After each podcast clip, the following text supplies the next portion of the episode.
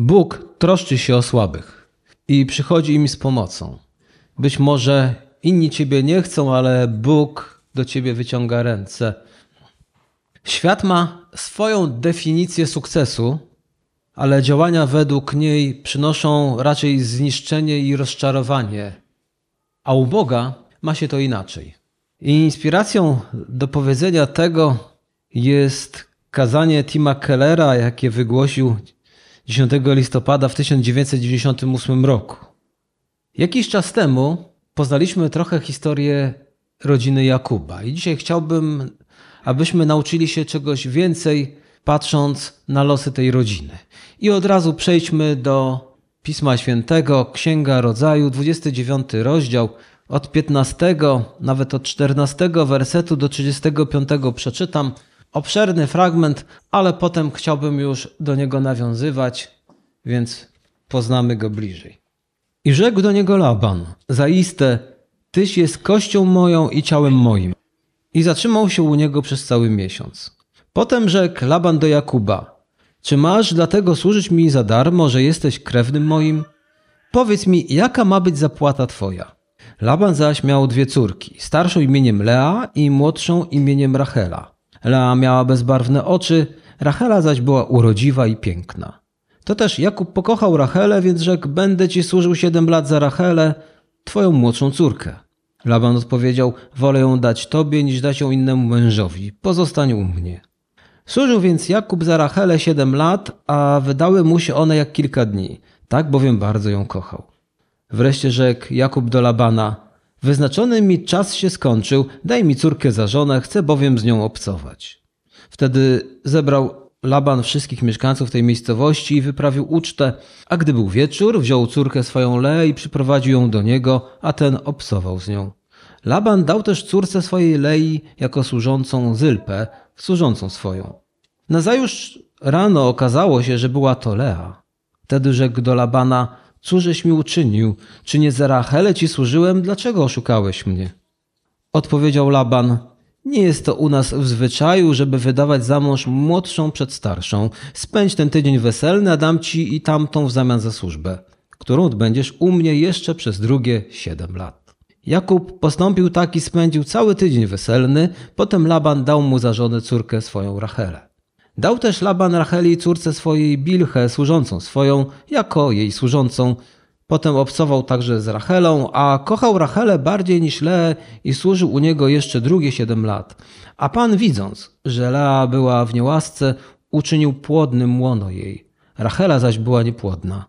I poczęła Lea i urodziła syna i nazwała go Ruben, bo rzekła, wejrzał Pan na niedolę moją, bo teraz mąż mój będzie mnie kochał. I znów poczęła i urodziła syna i rzekła, usłyszał Pan, że byłam w niełasce, dlatego dał mi tego i nazwała go Symeon. Potem poczęła znowu i urodziła syna i rzekła, teraz wreszcie mąż mój przywiąże się do mnie, bo urodziłam mu trzech synów, dlatego nazwała go Lewi. I jeszcze raz poczęła i urodziła syna i rzekła, tym razem będę sławić Pana, dlatego nazwała go Juda, potem przestała rodzić.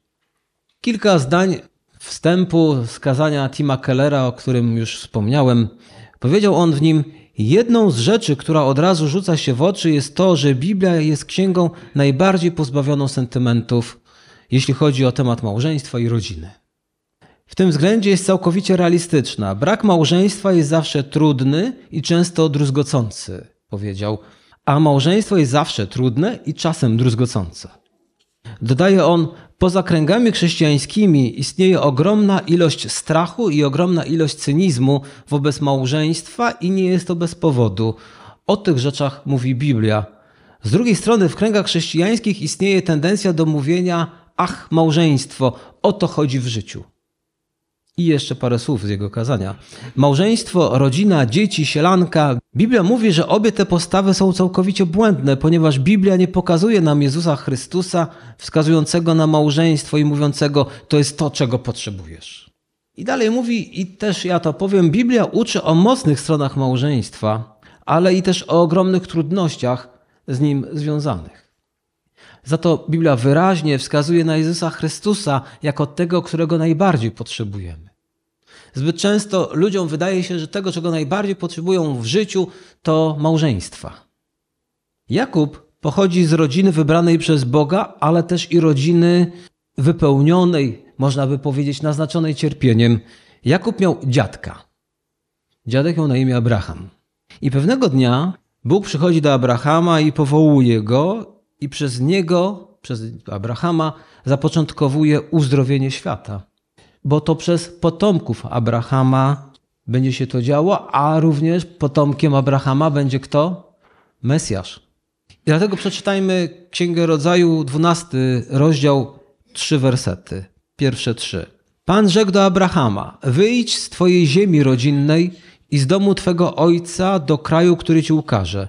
Uczynię bowiem z ciebie wielki naród. Będę ci błogosławił i twoje imię rozsławię. Staniesz się błogosławieństwem. Będę błogosławił tym, którzy ciebie błogosławić będą, a tym, którzy tobie będą złorzeczyli i ja będę złorzeczył. Przez ciebie będą otrzymywały błogosławieństwa ludy całej ziemi. Tak, bo z tego właśnie rodu, z tego nasienia urodził się Jezus. Na świat przychodzi Jezus, Zbawiciel. Dlatego była to bardzo szczególna rodzina, której częścią był Jakub. I pomimo takiego błogosławieństwa, jest to rodzina pełna cierpienia. Często też odpowiedzialność rodzi cierpienie, ale tutaj grzech przyniósł im cierpienie. Abraham miał jednego syna Izaaka, a kiedy żona Izaaka, Rebeka, była w ciąży i miała w łonie dwóch synów bliźniaków, to Bóg powiedział Izaakowi, to są ważne słowa, starszy będzie służył młodszemu. Oznacza to, że Bóg powiedział Izaakowi, że to z jego nasienia, czyli to ten rodowód będzie kontynuowany i z niego przyjdzie Mesjasz. O tym mówiłem poprzednio, więc myślę, że pamiętacie. Rodzą się Jakub i Ezaf, a Izak ignoruje to, co powiedział Bóg. Faworyzuje Ezawa wyraźnie, kocha go bardziej niż Jakuba. W rezultacie obaj chłopcy dorastają w niezdrowej atmosferze. Jak to często w rodzinach i współczesnych bywa, kiedy jedno czuje się lekceważone, ignorowane. Ezaf wzrasta więc na samowolnego, dumnego i takiego, jak mówi Keller, pozbawionego samokontroli człowieka. A to wszystko z powodu tego, w jaki Izaak go potraktował, a więc faworyzował. A Jakub wyrasta na kłamcę, na oszusta, staje się manipulatorem.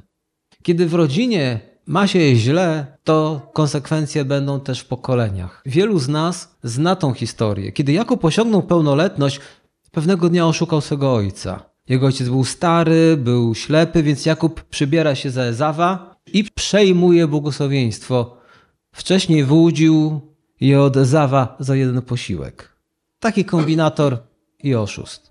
Ezaw zdaje sobie sprawę z tego, co zrobił Jakub, że go oszukał, więc przysięga go zabić. Taka rodzina. Ktoś powiedział, rodziny się nie wybiera. Proszę bardzo. Jakub więc musi uciekać i ucieka daleko, gdzie przyjmują go krewni jego matki i przyjmuje go wuj Laban, o którym właśnie dzisiaj trochę będzie więcej, o którym czytaliśmy. I teraz historia ma dwie części. Jest wątek Labana. Laban jest wujem i sprowadza Jakuba jako swego rodzaju dobroczyńcę, a Jakub pracuje dla niego przez miesiąc jako pasterz. I Laban nagle uświadamia sobie, że z niego to jest dobry pasterz, dobry pracownik. Ten facet ma też zdolności kierownicze. I zdaje sobie sprawę, że jeśli Jakub zostanie dłużej, to będzie mu się powodziło. Więc dostrzega, że Bóg błogosławi pracę Jakuba. Przychodzi więc do niego i mówi: Czego chcesz, abyś mógł dla mnie pracować? No i Jakub odpowiada, Rachele. Nie wiem, w jakim to kraju handluje się kobietami, ale jest to naganne. Zbyt łatwo przyjmujemy do wiadomości takie proste rzeczy jako za fakt. To jest naganne. W Labanie Jakub spotkał swojego odpowiednika, ponieważ Jakub jest kłamcą, Jakub jest oszustem, podobnie jak Laban. I tak Laban sobie myśli, mam sposób, aby poradzić sobie z dwoma problemami naraz. Wykorzystam słabość tego człowieka. Pierwsza rzecz, nikt dla mnie pracuje jak najdłużej, bo praktycznie go to tanio kosztowało. Córka już była, nie pozbył się majątku i tak córki się wydawało. A jeszcze posag trzeba było dać, tak? A tu ktoś pracuje za córkę. A drugim problemem jest Lea, bo ten człowiek miał dwie córki. Czytamy, a Laban miał dwie córki tam. Starsza miała na imię Lea, a młodsza Rachela. Lea miała słabe oczy, a Rachela była piękna, urodziwa. Te słabe oczy, inne tłumaczenia mówią bezbarwne oczy. Więc słabe nie chodzi o to, że musiała nosić okulary. Ale jak to mówią komentatorzy, raczej miała zeza albo wyłupiaste oczy, co wpływało na jej wygląd. Nie była piękna. Czyli jedna z córek była brzydkim kaczątkiem, która nigdy nie stanie się łabędziem, a druga była absolutnie piękna. I Laban miał problem. Chciał obie córki wydać za mąż, ale wiedział, że jedna jest nieatrakcyjna i raczej mogłoby mu się to nie udać. I musiałby całe życie mieć tą córkę. Czasami w pewnych kulturach mogłoby to być różnie postrzegane. Wracamy więc do Jakuba. Jakub mówi: Będę pracował za Rachelę przez 7 lat. 19 werset czytamy: Laban odpowiedział: Wolę ją dać tobie, niż dać ją innemu mężowi, pozostań u mnie. No i więc Jakub pracował przez 7 lat i powiedział w pewnym momencie: Teraz przepracowałem 7 lat, przyślij mi żonę, moją żonę. Laban zgodził się i oczywiście w tamtych czasach trzeba było trochę poimprezować, więc uczta weselna trwała tydzień. Jakub był szczęśliwszy niż większość pewnie ludzi na tej uczcie, ponieważ, jak sam tam mówi, teraz mam Rachelę. Teraz wreszcie coś idzie dobrze w moim życiu. Musiał uciekać, musiał kombinować. Jego własny brat groził mu śmiercią. No teraz wreszcie idzie mi dobrze, będę miał piękną laskę. Wreszcie coś mnie pocieszy za wszystkie problemy, jakie miałem. Wszyscy zaczęli ucztować i musieli sobie wtedy nieźle popić. I w środku nocy przychodzi panna młoda, cała w walce, obejmują się, biorą ślub, wchodzą do namiotu, kładą się razem do łóżka i 25 werset czytamy, to są ważne słowa. Nazajutrz rano okazało się, że była to Lea. Jakub idzie do Labana i mówi, dlaczego mi to zrobiłeś? A Laban na to, poczekaj, taki jest u nas zwyczaj. Nie można wydać za mąż młodszej córki przed starszą. Starsza córka musi być wydana za mąż przed młodszą. Oszust trafił na oszusta. W tej rodzinie oszustem stali, jak to ktoś by powiedział. Zakochany Jakub mówi: No cóż mam teraz zrobić? A na to ma odpowiedź: Powiem ci, możesz poślubić też Rachelę, ale będziesz musiał przepracować za nią kolejne 7 lat. No cóż, znalazł sobie robotnika, który za niewielkie pieniądze pracuje, ale Jakub zgodził się. I z powodu całej tej chciwości i manipulacji tych mężczyzn, Lea, Lea została wrzucona do piekła, jak to właśnie też określił Keller w swoim kazaniu. Została wrzucona w bardzo ciężką sytuację. Lea, która prawdopodobnie mogła zatwardzić swoje serce, gdyby pozostała singielką, nawet przez długi czas singielką, a może całe życie, mogłaby poradzić sobie z tym faktem, że była niechciana. Mogłaby sobie nawet poradzić z wieloma innymi rzeczami, ale tutaj stała się przedmiotem handlu dwóch mężczyzn. I ktoś może powiedzieć: Mnie dzisiaj to nie dotyczy, nas dzisiaj to nie dotyczy. A czy na pewno? Czy dzisiaj nie handluje się kobietami? Czy nie słyszymy tego w mediach, jak podchodzi się do kobiet, które często nie mają żadnego głosu? A jeśli mówią, że zostały zgwałcone, to widocznie tak chciały.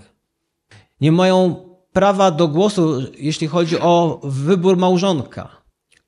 Coś się zmieniło? Mogła być pełna goryczy z powodu sytuacji, w jakiej się znalazła. Została żoną mężczyzny, który jej zbytnio nie kochał. Dzisiaj również to może mieć miejsce. Jej mąż ma drugą żonę, którą kocha, a jeżeli mówimy, to kocha bardziej. Mnie się wydaje, że on tej Lei w ogóle nie kochał. Lea znalazła się w bardzo trudnej sytuacji. I ostatnie wersety tego fragmentu są bardzo smutne. 32 werset czytamy: I poczęła Lea i urodziła syna i nazwała go Ruben, bo rzekła: Wejrzał Pan na niedolę moją, bo teraz mąż mój będzie mnie kochał. I znów poczęła i urodziła syna i rzekła: Usłyszał Pan, że byłam w niełasce, dlatego dał mi tego i nazwała go Symeon. Potem poczęła znowu, urodziła syna i rzekła: teraz wreszcie mąż mój przywiąże się do mnie, bo urodziła mu trzech synów, dlatego nazwała go Lewi. Nadaje jednemu imię Ruben, wejrzał Pan na niedolę moją. Przez nadanie tego imienia mówi: Jestem widziana. Czyli tak naprawdę była odrzucona, tak jakby jej nie było. Coś się dzieje, życie się toczy. Znacie takie rodziny, ale jakieś dziecko, albo mąż, albo żona, tak jakby była ta osoba niewidzialna. Rodzi się Symeon i mówi: Usłyszał Pan, czyli jestem słyszana. Ktoś jej wysłuchał, ktoś ją słyszy. I rodzi się Lewi, i tu są smutne słowa, kiedy ta kobieta mówi: Mój mąż przywiąże się do mnie. Może mój mąż przywiąże się do mnie. Bo jak do tej pory ten mąż wcale się bardzo mną nie interesował. Za każdym razem, gdy pojawia się dziecko, mówi z nadzieją: Teraz może wreszcie coś się zmieni. Może będę widoczna. Teraz może mnie usłyszą. Może teraz w końcu mój mąż przywiąże się do mnie. Teraz na pewno mój mąż mnie pokocha, ale tak się nie dzieje. I w ostatnim wersecie tutaj czytamy, 35, jeszcze raz poczęła i urodziła syna i rzekła, tym razem będę sławić Pana. Dlatego nazwała go Juda, potem przestała rodzić. Wyciągnijmy wnioski. W tej historii jest wiele złych wiadomości, ale są i dobre. Grzech to są te złe wieści. Grzech nas kształtuje. Ktoś powie, że on zgrzeszył. Nie. My nie tylko grzeszymy, ale chcę Wam dzisiaj powiedzieć coś bardzo ważnego, że grzech nas zmienia. Ma wpływ na postrzeganie innych, na to, co się dzieje. Musimy pamiętać, że my nie popełniamy tylko grzechu. Nawet chrześcijanie nauczają, że my tylko popełniamy grzech. Podchodzimy do niego tak łatwo, i ktoś może powiedzieć, to tylko grzech, nic wielkiego się nie stało. Kiedy łamiemy Boże prawo, kiedy kłamiemy, kiedy kogoś wykorzystujemy, kiedy kogoś poniżamy, kiedy grzeszymy, wydawać się może, że to tylko jakieś tam jedno zdarzenie, jakieś tam tylko jedno działanie. Ale to nieprawda. Biblia mówi, że kiedy grzeszymy, nie tylko coś robimy, a potem możemy iść dalej.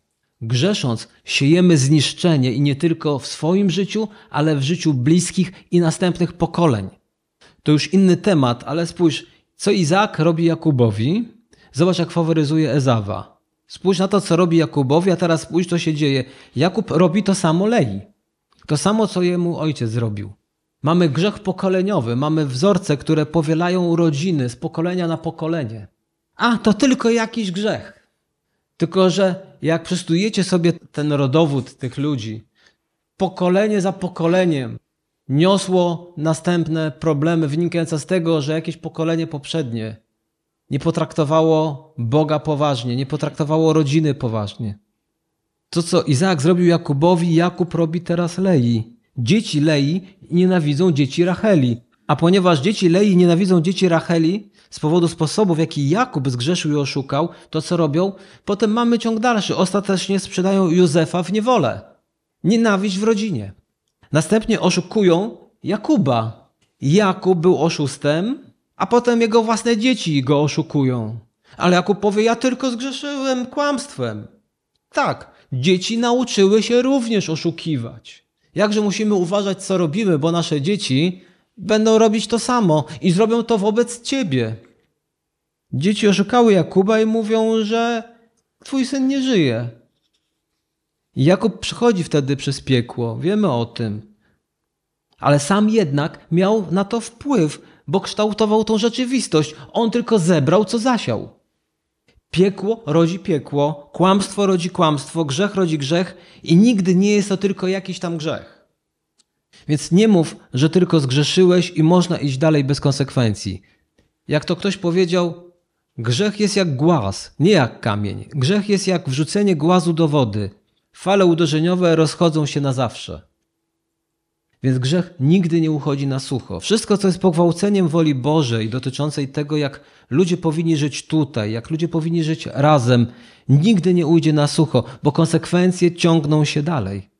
Bóg wybacza nam nasze grzechy, ale konsekwencje będziemy ponosić.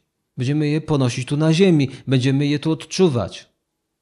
Tego często ludzie sobie nie zdają sprawy, szczególnie wierzący, którzy lekceważąco mówią: No, wyznałem grzech i wszystko jest ok, Pan Bóg odnowi moje życie. Tak? To mogą powiedzieć ci nawróceni w zakładzie karnym, którzy ponoszą dalej konsekwencje swoich czynów, mimo że się nawrócili. Co, wypuszczają ich? O, nawrócił się, chodzi na spotkania zielonoświątkowe, otwieramy drzwi, wszyscy wychodzą na wolność. Ale trzeba sobie też powiedzieć dalej. To oni. Ale co oni zrobili innym? Jeżeli ktoś handlował narkotykami, i się nawrócił do Jezusa, to Pan Bóg mu wybacza. Ale co z tymi, którzy te narkotyki brali? Co się dzieje w ich domach? Jakie tam problemy teraz następują?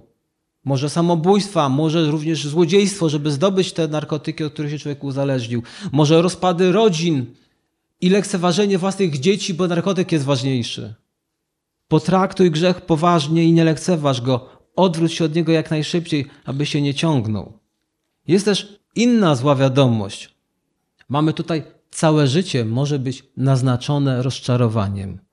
Poważnym, ogromnym rozczarowaniem. Bo zwróćmy uwagę na Leę. Jakub mówi, że w końcu, w końcu, w końcu będę miał szczęście, bo mam Rachelę.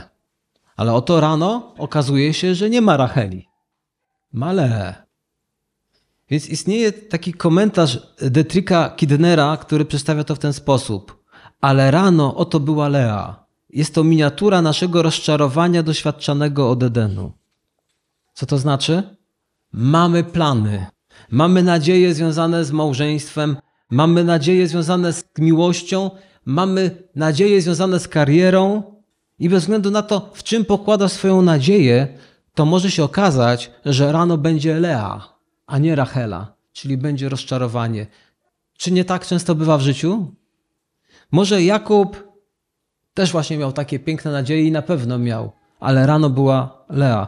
C.S. Lewis, znany wam autor, napisał kiedyś w swojej książce: Gdyby większość ludzi naprawdę nauczyła się patrzeć we własne serca, wiedzieliby, że bardzo pragną czegoś, czego nie można mieć na tym świecie.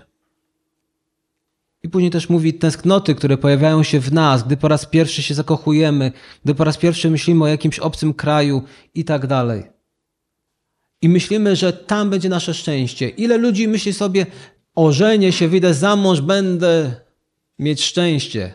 Potem będę miał, miała dzieci, będę mieć szczęście. Tą pracę, jak zdobędę, tą wymarzoną, to będę teraz szczęśliwy, szczęśliwa. Albo wyjadę do tego kraju, to przecież cudowny ten kraj. Pojadę, to tam oczywiście tylko szczęście na mnie czeka. Ale rano okazuje się, kiedy się budzą, że jest tylko Lea a Racheli nie ma. Tak wielu ludzi mówi: Będę miał taką karierę, zamierzam zdobyć tego przystojniaka, zdobędę tę laskę, będę mieszkać w tym miejscu i będę mieć cudowne życie, a rano się budzą i mają Leę. A Rachela gdzieś zniknęła. Kiedy ludzie to dostrzegają, wybierają wtedy takie jedno z przekonań, które prowadzą ich potem do nieszczęść. Po pierwsze, mogą zacząć obwiniać rzeczywistość wokół siebie i powiedzą, że jak będę miał lepszą żonę, lepszą pracę, to się zmieni. I zmieniają więc żony, zmieniają więc pracę i zmieniają miejsca zamieszkania, bo wciąż mają nadzieję, obwiniając rzeczywistość, że to ta żona taka zła, to ten mąż taki zły, to ta praca taka zła i w ogóle ten kraj taki zły.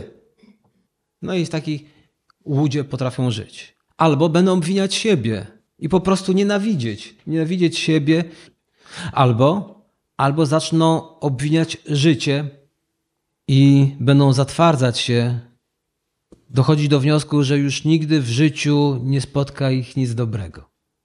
Ale można też dojść do wniosku, i mam nadzieję, że niektórzy będą dochodzić, że jeśli na tym świecie nie ma niczego, co może mnie zadowolić, tak w pełni, to może to oznacza, że jestem stworzony do czegoś, co jest poza tym światem. I teraz są cztery możliwe odpowiedzi na te rzeczy, o których wspomniałem, ale tylko jedna jest dobra, bo pozostałe prowadzą nas do niewłaściwych decyzji, a ten ostatni naprowadza nas na właściwy kierunek. Może to nie z tego świata jest moje szczęście. Może na tym świecie są szczęśliwe chwile, ale moje szczęście jest gdzieś dalej. I wtedy, jeżeli taką decyzję ktoś podejmie, będzie szedł w właściwym kierunku. Więc posumujmy przez chwilę to, co dotychczas powiedziałem. Grzech to nie tylko jest jakiś tam czyn, jakiś tam kolejny krok, a taki zły wpływ na mnie i nic więcej. Nie. Grzech ciebie urabia. Szukam właściwych słów, żeby pokazać, że on nas zmienia. Tak jak zmienia nas pewne postępowanie. W mózgu są ścieżki neuronowe.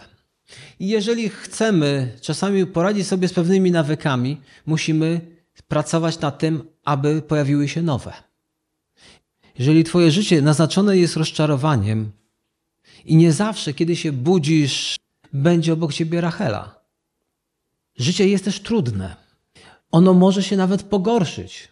Twoja praca nie zawsze nawet będzie taka dobra jak teraz. Co nie oznacza, że ja nie chcę, żebyśmy mieli lepszą pracę. Życzę Wam wszystkim jeszcze lepszej pracy. Co do małżonków, których już macie i tam w ogóle już partnerów w małżeństwie, no to musicie sobie teraz radzić. Widziały gały, co brały, teraz kombinujcie. Ale Keller w tym swoim kazaniu, o którym Wam mówiłem, mówi coś, co niektórym może podnieść ciśnienie, bo mówi tak: pogarszamy swoje życie poprzez ubóstwianie rodziny. I dalej w swoim kazaniu dodaje: Wiem, że to może zabrzmieć bardzo dziwnie, ale mamy tu do czynienia z formą bałwochwalstwa, w której pokładamy nadzieję w czymś, co daje nam poczucie bycia kochanym, bycia wartościowym, nadając naszemu życiu sens. I mówi: Nie są w życiu tylko bożki liberalne ale mówi, są też bożki konserwatywnego świata, ponieważ Jakub mówi, że jeśli będę miał tę wspaniałą żonę obok siebie, jeśli się ożenię, to w końcu będę szczęśliwy. I to nie zadziałało. A jakże skrzywdził też Le. Biedna Lea odwraca się i mówi też, jeśli będę miała dziecko, będę szczęśliwa, będę mieć to, będę mieć tamto. Jeżeli będę miała te dzieci, to może mój mąż wreszcie zacznie mnie kochać. nie ma nic o Bogu. Nadzieja w tym, że szczęście da rodzina, ale to nigdy nie działa. Jeżeli ktoś chce budować swoje życie i szczęście na małżeństwie i posiadaniu idealnej rodziny, może się zawieść. Dlatego, że dzieci nie zawsze są takie, jakie ty chcesz. Jezus również mówi dużo na ten temat. Jeśli ktoś buduje swoje życie na współmałżonku, to staje się w najlepszym stopniu zależny od tego małżonka, ale uzależnia swoje szczęście od współmałżonka, swoją radość od współmałżonka. A jeżeli widzi szczęście w dzieciach, to też może się zacząć posuwać do kontroli. Dlaczego tak wiele rodziców kontroluje dzieci ponad miarę? Układa im życie, bo oni swoje szczęście pokładają w tym, żeby on realizował ich marzenia, ich pragnienia, a nie żeby realizował swoje powołanie i swoje miejsce. Ile rodziców jest zawiedzionych, że ich dzieci nie realizują ich marzeń? Co innego, kiedy rodzice patrzą z bólem, że ich dzieci się pogrążają w jakichś problemach. Więc jeżeli ktoś buduje swoje życie na dzieciach, to może się tak zdarzyć, że te dzieci ciebie znienawidzą, a nie będą kochać. Bo narzucanie im wciąż swojej woli, żeby ty była, był szczęśliwy, może odnieść odwrotny skutek. Jaki? Może doprowadzić do tego, że rodzice zaczną się znęcać nad dziećmi. Dzieci już nie będą chcieć pewnych rzeczy słuchać, będą mieli już dosyć takich rodziców. Raz po raz widzisz Le mówiącą, ach syn, teraz. Ona po prostu właśnie pasowała do tych tradycyjnych wartości i dzisiaj chrześcijanie mówią, będziemy pielęgnować tradycyjne wartości. Kobieta musi mieć dzieci i czerpać szczęście z wychowywania dzieci i czerpać szczęście z bycia żoną a on będzie czerpał szczęście z czegoś innego i może z pracy. Ale znowu jest to pokładanie nadziei, że praca komuś da szczęście. No i ta laska temu mężczyźnie da szczęście. Można powiedzieć, gdyby miała fajnego męża, byłaby szczęśliwa. Kiedy czytamy Biblię, widzimy, jak ludzie wykorzystują te miejsca o tych problemach rodzinnych, aby pokazać nam, że Bóg Jahwe nie zasługuje na uwagę. Jaki to jest ten wasz Bóg? Tam jest tyle tych nieszczęść, tyle patologii, a wy to czytacie. To chcę wam jeszcze o czymś ważnym powiedzieć. Kiedy czytamy Biblię, to większość z nas uważa, że ona powinna zawierać inspirujące historie, zasługujące, aby naśladować te wzory. które tam są. Ale to nieprawda. Biblia nie jest serią opowieści o bohaterach, których my będziemy teraz naśladować całkowicie. Nie chodzi w niej, abyś dokładnie naśladował tych wielkich ludzi, bo Biblia opisuje mężczyzn i kobiety, z którymi Bóg nadal pracuje, kształtuje. Nie znasz często, co było dalej, co się tam działo. Widzisz ludzi, którzy doświadczali Bożej łaski, łaski, na którą nie zasługują, tak jak my i dzisiaj. Często nie szukają tej łaski, potem nawet nie doceniają tego, co Bóg zrobił, że zostali zbawieni z łaski. I to historia za historią. A dlaczego Bóg daje takie historie, takie tragiczne historie w Biblii? Religie tego świata uczą nas, że musimy się starać, aby dotrzeć do Boga, czy nie tak? Więc wszystkie z tych swoich księgach i swoich nauczaniach mówią: staraj się, staraj się, staraj. Czyli muszą mieć swoich bohaterów, doskonałych bohaterów.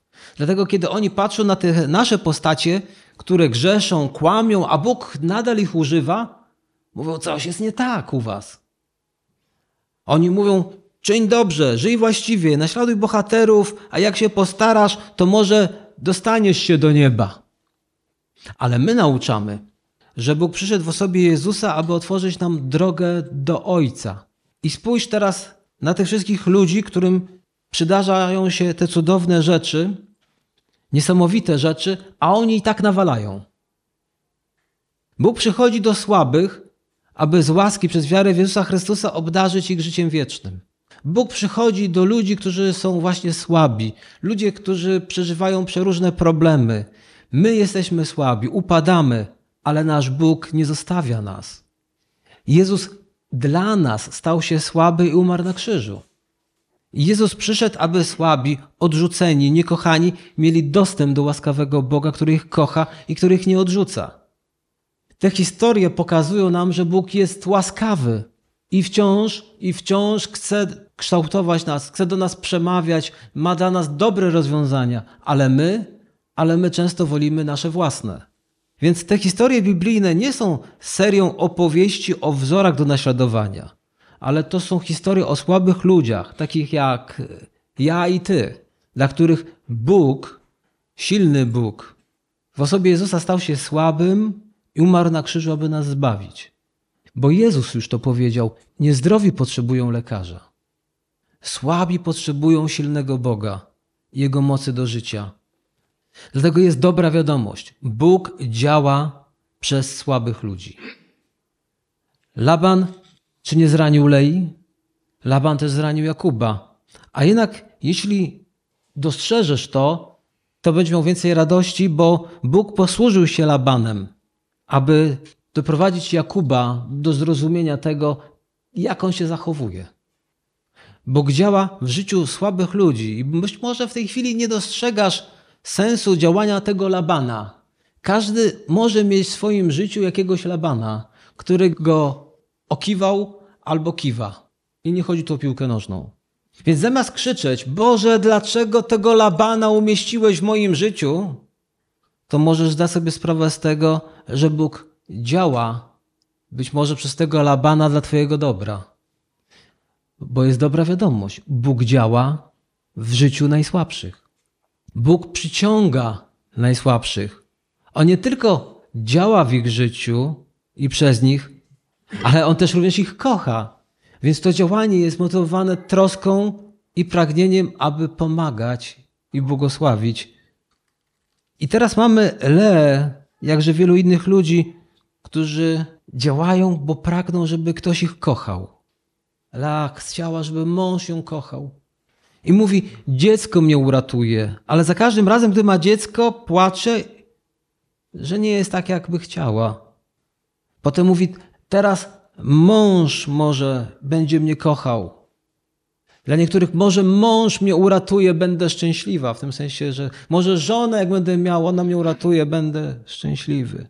Ale przychodzi taki moment, że zaczyna Lea widzieć, że to nie w mężu i w dzieciach jest jej najwyższe szczęście, bo zaczyna wzywać Boga. Zaczyna wzywać imienia Jahwe. Czyli zmienia się historia na samym końcu. Za każdym razem, gdy mówi teraz mój mąż będzie mnie kochał, będzie mnie kochał, będzie mnie kochał, Za ostatnim razem, co mówi? Teraz mój mąż już nie mówi, będzie mnie kochał. Ona już nie mówi o swoim mężu. Co się stało? Przestała zwracać się do męża, przestała patrzeć na swoje dzieci, przestała patrzeć na cokolwiek, co ją otacza. Powiedziała, że będę chwalić Pana. Będę chwalić Boga. I w tym momencie odzyskuje życie. W tym momencie Laban i Jakub oraz wszyscy ludzie, którzy ją wykorzystywali i znęcali się nad nią, odeszli. W tym momencie wstała i odzyskała swoje życie. Dopóki ty widzisz szczęście, że w tych dzieciach to będzie twoje najwyższe szczęście, w tym mężu, w tej żonie, w tej pracy, w tym miejscu zamieszkania, wciąż tkwisz w bałwochwalstwie.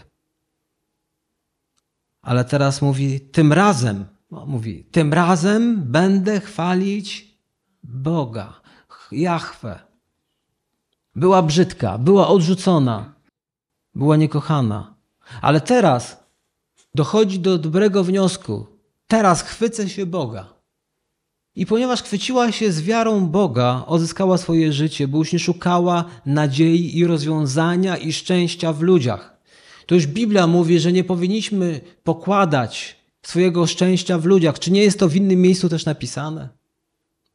Ona wreszcie położyła to szczęście w Bogu. Bóg przyszedł do Lei i wybrał Leę jako potomkinię, można by powiedzieć pra, pra, prababkę Jezusa. Bóg kocha tych, których inni nie kochają. Bóg przyciąga słabych ze względu na swoją łaskawą naturę i zaprasza tych, których nikt inny nie chce.